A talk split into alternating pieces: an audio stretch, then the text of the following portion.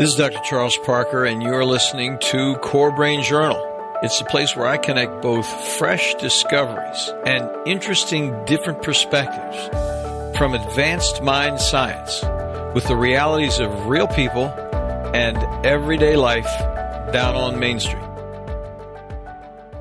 Well, welcome aboard, folks. You know, we have such an interesting group of people, and I know I say that quite often, so bear with me, but we have a guy today he will definitely roll your socks up and down. You really have to put a seatbelt on and listen to Ira Pastor from BioQuark, who's going to tell us about the evolution of biotechnology as it applies to how we understand the world and how these organisms in the world can teach us how we can better heal ourselves, live our lives, and improve what we're doing for each other.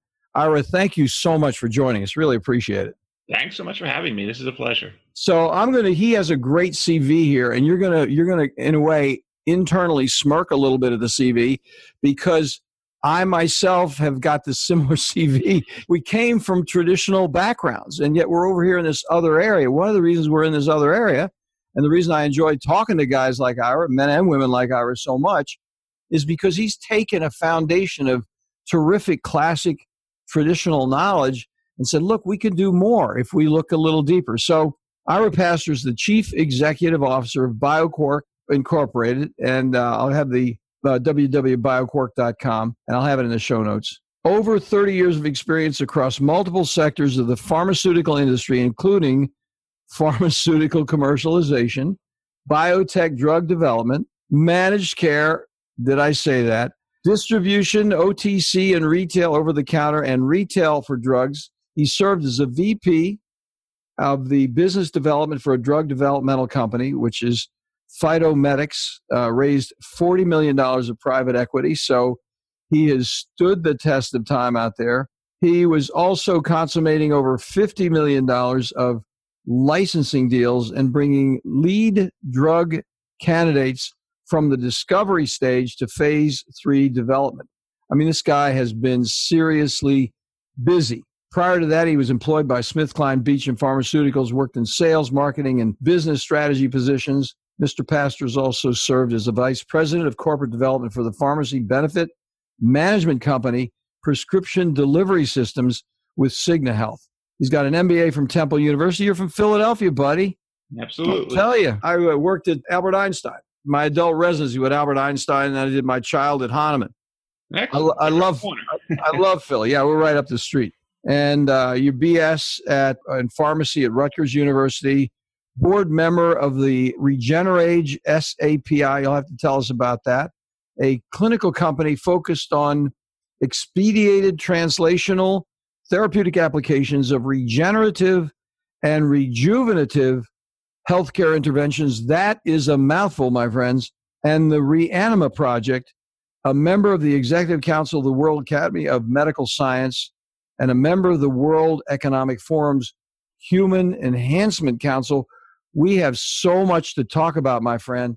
Who knows where to start? So let's tell us a little bit about how you went. I think the big question in people's mind when they hear this intro is how did he get from there to here? What was that translation, transference of information? How did you actually leap over that? Yeah, it was a factor of spending uh, 30 years uh, involved in an industry that, while very dynamic and exciting and fun place to be, the end of the day, I had a hard time understanding how we could generate a trillion dollars a year, uh, spend 200 billion dollars on new R&D, yet all of the major problems that continue to kill us heart disease, cancer, Alzheimer's, diabetes, and so forth we didn't have any answers for. And there I am, you know, enjoying my time in the industry and saying, you know what? I'm watching these diseases take my grandparents, they take my parents, and now I have three beautiful children. And you know what?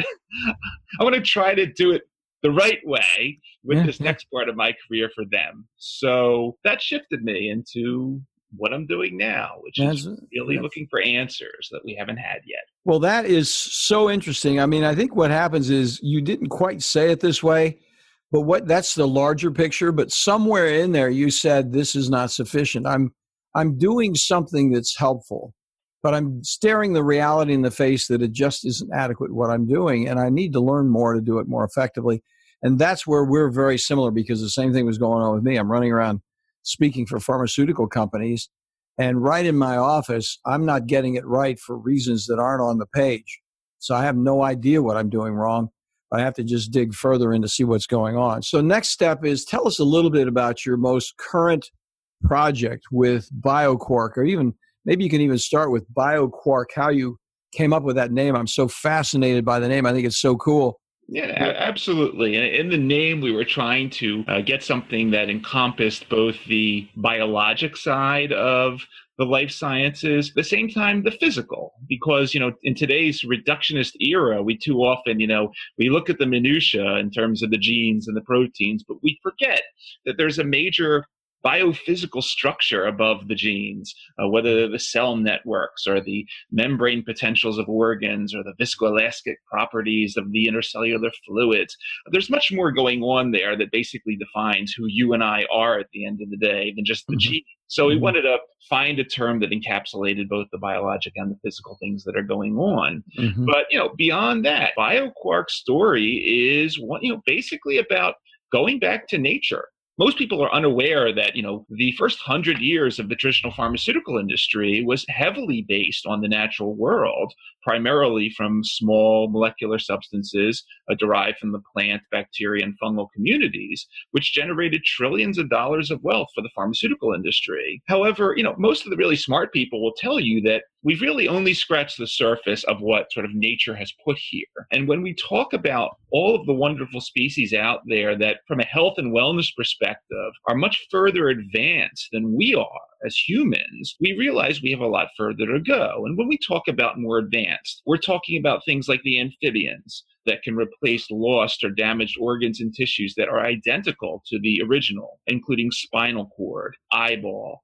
heart, even large segments of the brain can be entirely regenerated following a catastrophic injury. Simultaneously, there are many organisms out there that, for instance, cancer. It's not the killer as it is for us as humans. Uh, many lower organisms get cancer and just, you know, they shrug it off. They like to turn tumors back into normal tissues. Now, of course, at the long end of the spectrum, you have organisms on this planet that do not age. You have some that age in reverse, and you even have a few that die and come back to life. And needless to say, as you and I both know, we as humans are incapable of these abilities today.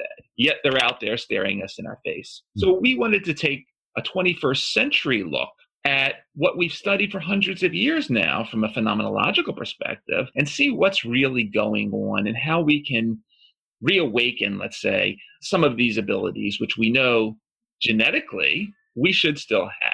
So that is the core mission and what we're all about today. So that's still a very big, it's so interesting when you're saying that. And then I'm thinking, okay, but the question for me, and I know the question for our listeners is that is a noble undertaking. But let's take a next step into what would be the application of an example of what you might be investigating, even how you investigate it, and then look at the possible applications for that principle that you've uncovered. Okay, let's stay on the topic then of the brain. Obviously, it's the uh, the major frontier, the major biologic frontier, still uh, remaining for all of us. Whether we are talking about uh, chronic degenerative diseases of the central nervous system, so your Alzheimer's, your Parkinson's, as an example, whether we're talking about traumatic brain injuries, or whether we're talking about the severe disorders of consciousness, persistent vegetative state, coma, these are all conditions that either have an underlying cellular degeneration or a cellular damage component to them. Now, mm-hmm. we know from decades of research that there are many species, fish, amphibians, planarian worms, and so forth, whose brains can be destroyed, ravaged beyond anything that a human could ever experience, and the brains grow back and they grow back in perfect structure and function as if it was a common wound to you and I. These are the type of applications that we are interested in realizing. They end primarily in low organisms in the amphibian kingdom. Mammals typically do not have these abilities. What we have been doing, what we've been studying, is the biologic events that occur following those damage events and figure out how, using biologics, biologic substances, proteins, peptides, microRNAs, sort of recapitulate what we see in low organisms, but in mammals, in research lab, and ultimately in humans. So we can think about the central nervous system and all those conditions, and also the spinal column. Obviously, the spinal column is something that you, know, you and I with a, a serious lesion, and we end up in a wheelchair for the rest of our lives.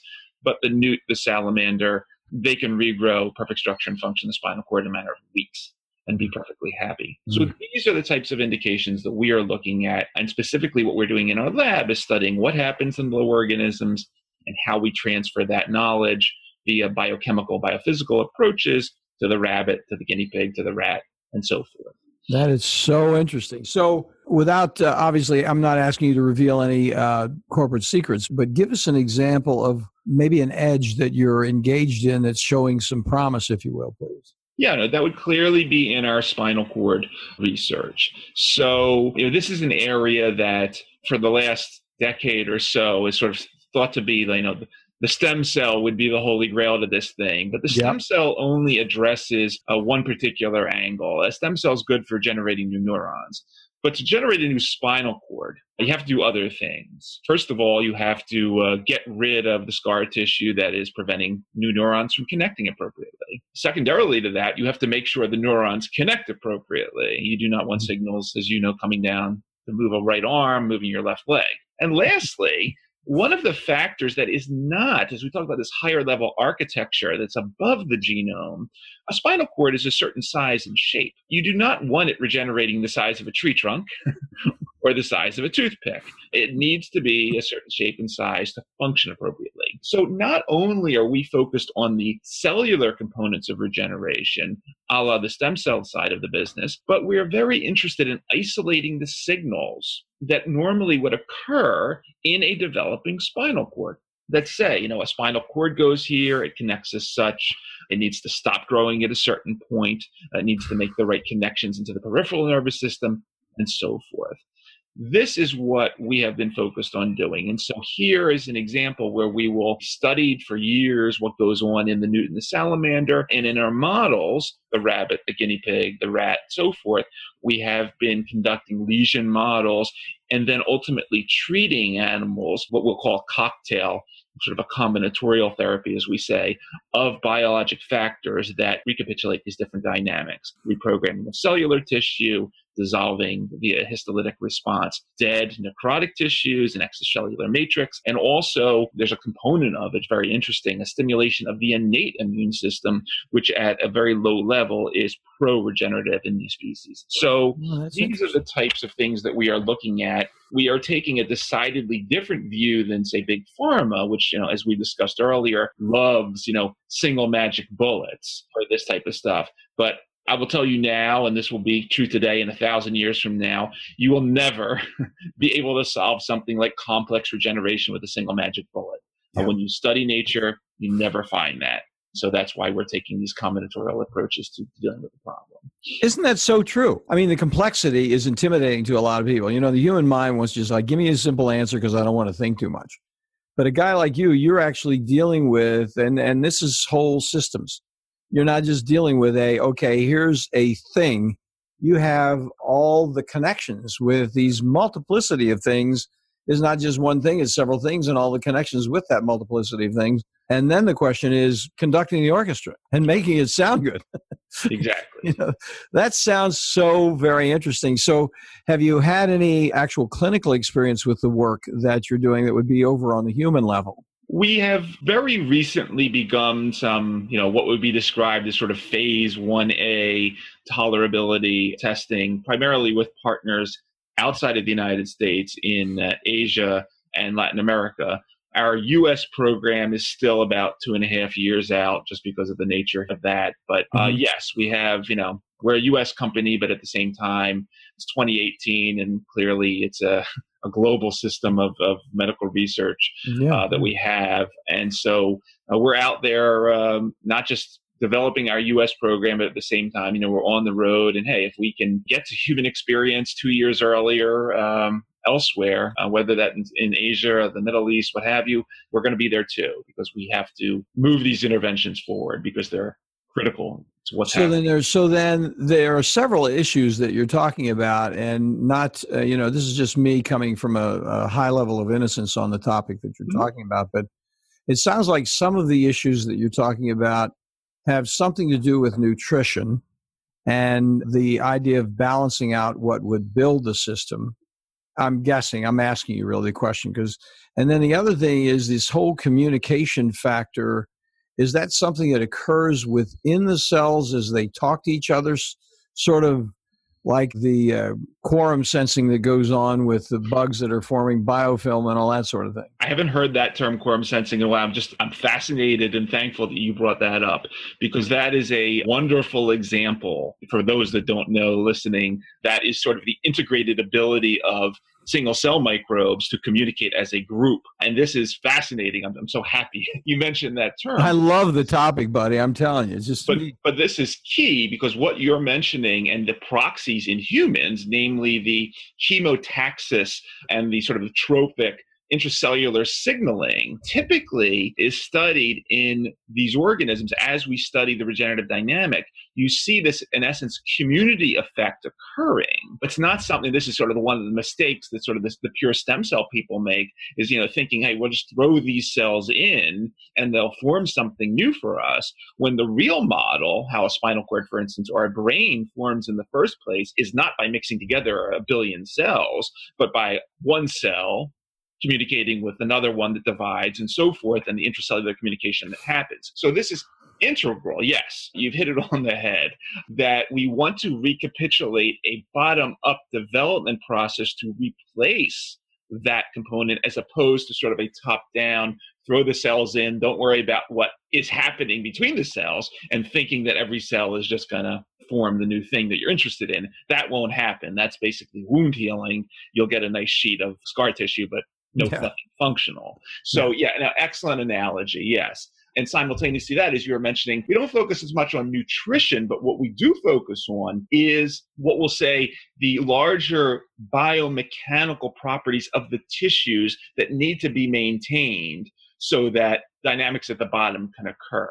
So as we're talking about things like um, biomechanical forces, mechanotransduction, yes, I mean you have to, you can't just rebuild a spinal cord without you know thinking about the musculature and in the surrounding tissue, or once again, the viscoelastic properties of the uh, extracellular fluids that will support this. So yes, this all comes into play, and is a. I'm really happy that you brought that up, and it's a great analogy to sort of the systems thinking that needs to go into. Well, your your response is so interesting to me because as you just talk about the complexity, it's so illuminating, and so each one of those little paths that you allude to sounds interesting in and of itself. You know, the question, of course, and we wouldn't have time to begin to talk about it here, but it just so how does a person begin to actually measure those things? Because that's really what it is. Because if you're going to make an impact on it, then you want to know before and after. You want to say, well, here's where it was, and here's what we did, and here's what it is. You know,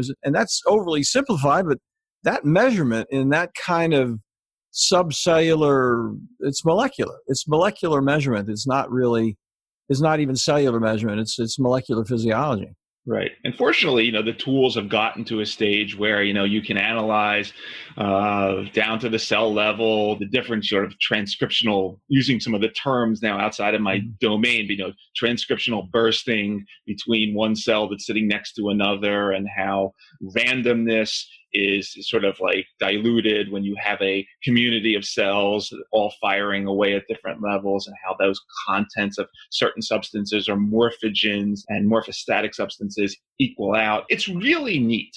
And on top of it, and this gets back to sort of the quark side of our name, you begin to see, and you know, it's a wonderful group up at Tufts University that we have some dynamic with over the years that focuses on sort of the bioelectrical functions that's happening in the system and how, you know, patterning, growth, size, shape, it's not dictated in the genes. It's dictated in the higher sort of physiological forces, as you were just saying. So, how they communicate between the level of these different hierarchies is another entirely fascinating area that we, most of the industry, sort of thrown all that stuff away because it's too complicated to think of, where they think of, you know, bioelectricity as a, you know, being ancient or something. But no, it's now it's all sort of feeding back into the the system as you know a relevant component of what needs to happen so you can have the full regenerative or remodeling event that, that is definitely wild so isn't stephanie seneff at tufts if i recall correctly she does a lot of work on autism and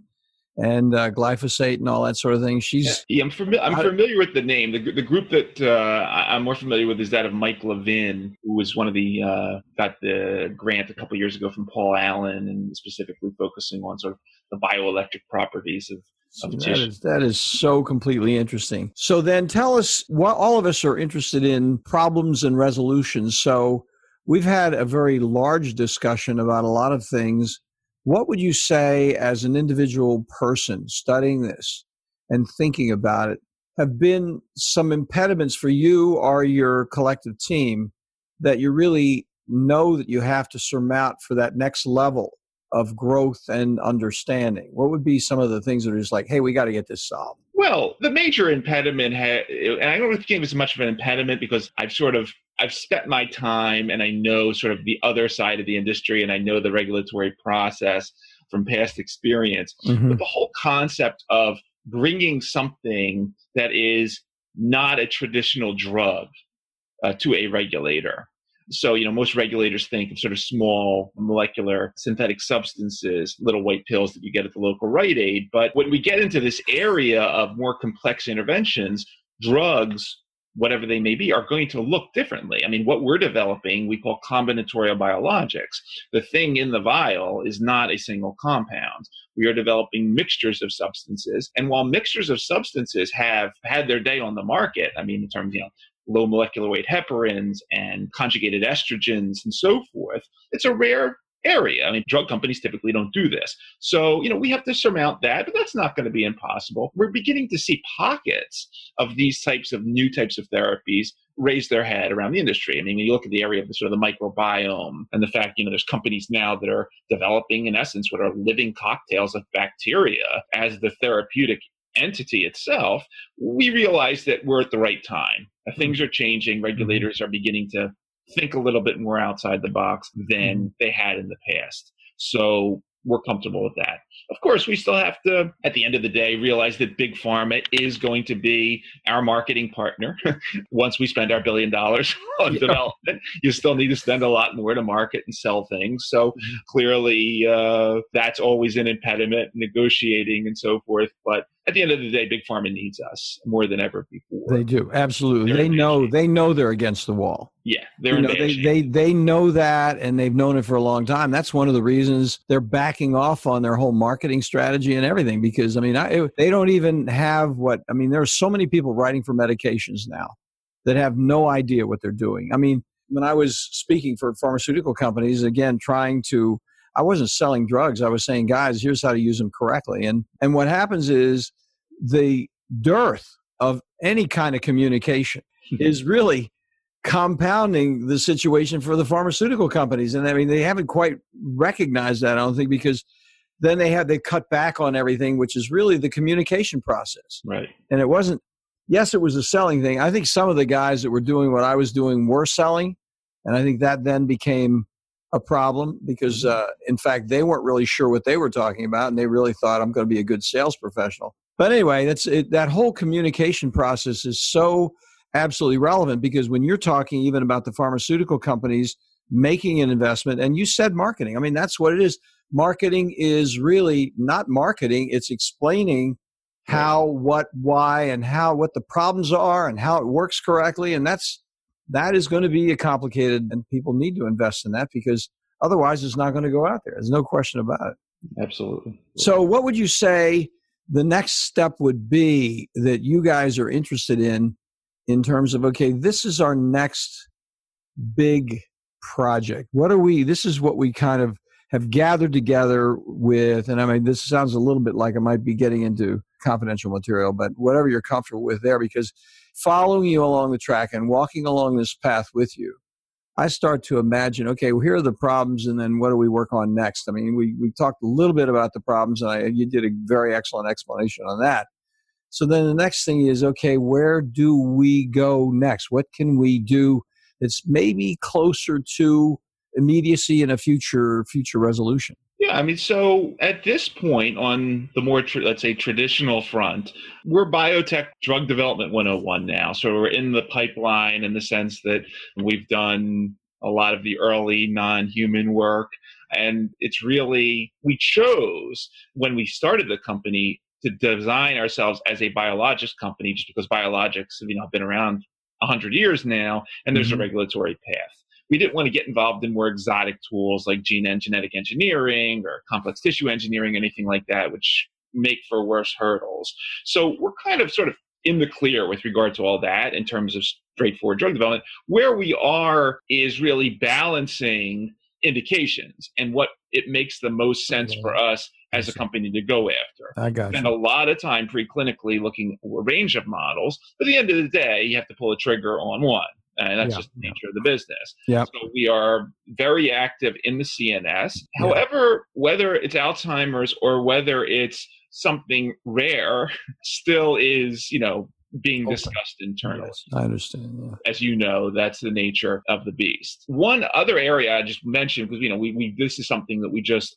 recently uh, disclosed, but speaking about the whole area of genetic engineering, you know, we're not a genetic engineering company, but there is a really fascinating set of data that we've been exploring that's in the literature on how one's body naturally reverses genetic mutations. This whole area of somatic reversion, whereby a lot of people aren't, don't realize that when they have a sort of a genetic disease or a, a rare genetic disease, that typically not every cell in your body is affected. Due to sort of random reverse mutations and other events that can occur you are in essence a mosaic of possibilities. Mm-hmm. and sort of this phenomena of revertant events that occur primarily in regenerative tissues is really fascinating to us because it gets us thinking as opposed to you know genetically engineering somebody to express more of x y or z or correct the gene. If there's a way to use our technologies for regeneration and removal of unfit cells in comparison to more fit cells, this could be a very sort of nice alternative to some of these, you know, million and a half, two million dollar gene therapies that, that are being promoted now. So mm-hmm. that's a an interesting opportunity for us as well, alongside your more traditional chronic degenerative diseases. So tell me this, how can we as listeners, because a lot of what you're talking about is pretty arcane, pretty far away from our daily experience. But I think it's so important for a guy like you to come and talk to us because I'm an innocent, even though I'm a physician. I'm I'm very much an innocent compared to where you guys are. And I know that many of our listeners are going to feel exactly the same way, like, oh my gosh. And I think the natural kind of emotional, if you will, reaction to a presentation like this, which is so interesting, is how can we help? What is there anything we could do? What would be helpful for you as a professional that we could participate in, do anything? I mean, because this sounds so absolutely relevant. I mean, that's kind of a hard question. I mean, but you know, because I don't know the people. You know, it's funny because I know in, in, your position, people don't ask you if they can help you out because they, I don't really know enough to help you out. But I just think it's a worthwhile question. Yeah, I mean, for us, it's all about spreading the word, and whether that's about spreading the word to research institutions that someone might know about in XYZ country that is interested in ABC indications and partnering on research programs, whether it's uh, connections with investors, connections with other investigators here in the US that are doing similar type of work that may want to uh, study sort of combination protocols, you know, as we can talk about, you know, combining biologics with electrostimulation of the spinal cord, which is something we recently got involved in. We're open. We're, you know, we're not big pharma. We're a, a young, flexible company that is passionate about what we do. And we don't, you know, we're pretty transparent. So, mm-hmm people have ideas in terms of new research plans and other paths to go, we're open to hearing about. Well, that's great. I, I, you know, what's going to happen is I've got, because you're so filled with great ideas. And what I'm going to do is when we cut off and we finish our conversation here, we'll talk a little bit aside. I just don't want to go public with it, but there's some other people I think that you could talk to. I think this is a very, there are a number of people that I've interviewed that, that would love to talk to a guy like you. And I, and I'm going to connect you with them. And I'll talk to you about that when we get off because, uh, you know, I think it would work for you, and I know it would work for them because a lot of what you're talking about is really very parallel to a lot of things we talk with other people about. And I, and if you guys get to know each other, it's one of the reasons to have a program like this because put people in the, on the same path together, who knows where that synergy will go. Absolutely. So what an interesting conversation, Ira Pastor with BioQuark. We are looking forward to look at your website and learning more about you. Do you have videos over there? Do you have any kind of learning modules over there? Yeah, we, we have a lot of things that people can take advantage of in terms of videos and some papers and other interviews that I've done and some of the programs that we're involved in. So yeah, come and reach out. We're we're pretty easy to get in touch with. We're, well, we're that's, that's, great. Well, we'll definitely send people over there, and I'm looking forward. And I'll see what there is there in a video. I may uh, load a video right on the show notes. It's fun because then a person doesn't have to go far. I can just click right on it. We'll see what happens with that. Absolutely. So, Ira Pastor, thank you so much for coming on. If you take another big step, it's like, oh my gosh, I can't believe this happened. Hmm. then just give me a call because we'd love to have a guy like you back on. You're really you're really right on the path, and it's just been fun taking a little walk with you this afternoon. I really appreciate it. Uh, the pleasure's mine. Thank you so much for having me. This was a, a great talk. Well, we'll do it again sometime. Sure. Thanks for listening to Core Brain Journal. We're working every day behind the scenes to bring you reports that connect research benches with those street trenches. Here we share the complexity of mind science because, as you know, details really do matter. One of the most pervasive, misunderstood challenges is how commonplace medications, like those written for ADHD, are used so regularly without clear guidelines.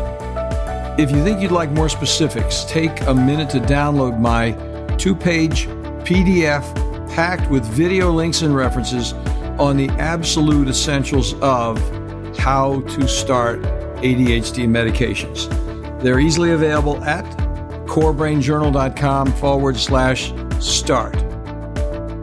Thanks for listening. Do connect and stay tuned.